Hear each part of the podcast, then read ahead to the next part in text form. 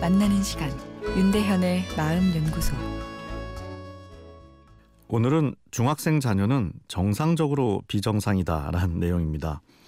말 잘 듣던 자녀가 사사건건 토달고 자기 맘대로 행동하면 엄마 마음이 이만저만 속상한 것이 아닙니다.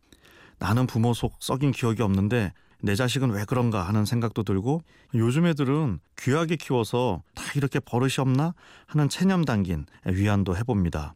아, 그러나 기억이 재구성되어 난 착한 아이로 재생될 뿐 엄마들도 자신의 엄마들을 속상하게 했겠죠. 자녀들이 엄마를 속상하게 하는 것은 독립이라는 중요한 심리 발달의 과정으로 볼 수 있는데요. 세상 사는 것이 복잡하고 피곤하니 저도 엄마 뱃속에 다시 들어가 아무 생각 없이 며칠 쉬고 싶은 충동을 느낄 때가 있습니다. 제 이야기가 너무 엽기적인가요? 사실 쉰다는 것은 아무것도 하지 않는 것이 아닌 누군가 나를 케어해 준다는 느낌에 푹 담기는 것입니다.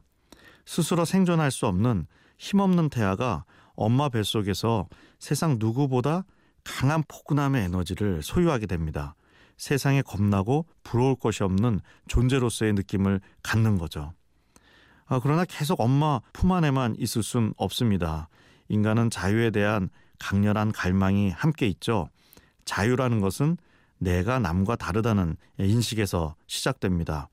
내가 차별성 있는 자유를 갖는 것이 심리적 독립이죠.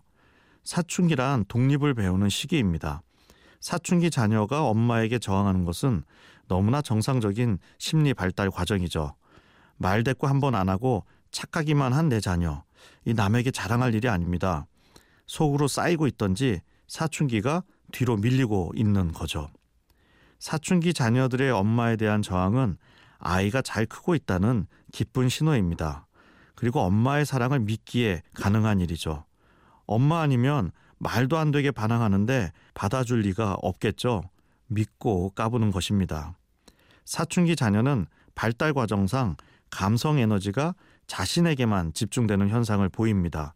공감이라는 것은 감성 에너지가 나에게서 남으로 향하는 것입니다.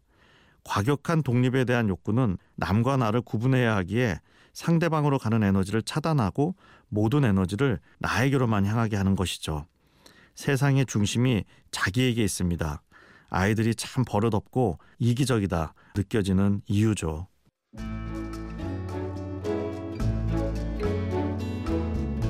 윤대현의 마음연구소 지금까지 정신건강의학과 전문의 윤대현 교수였습니다.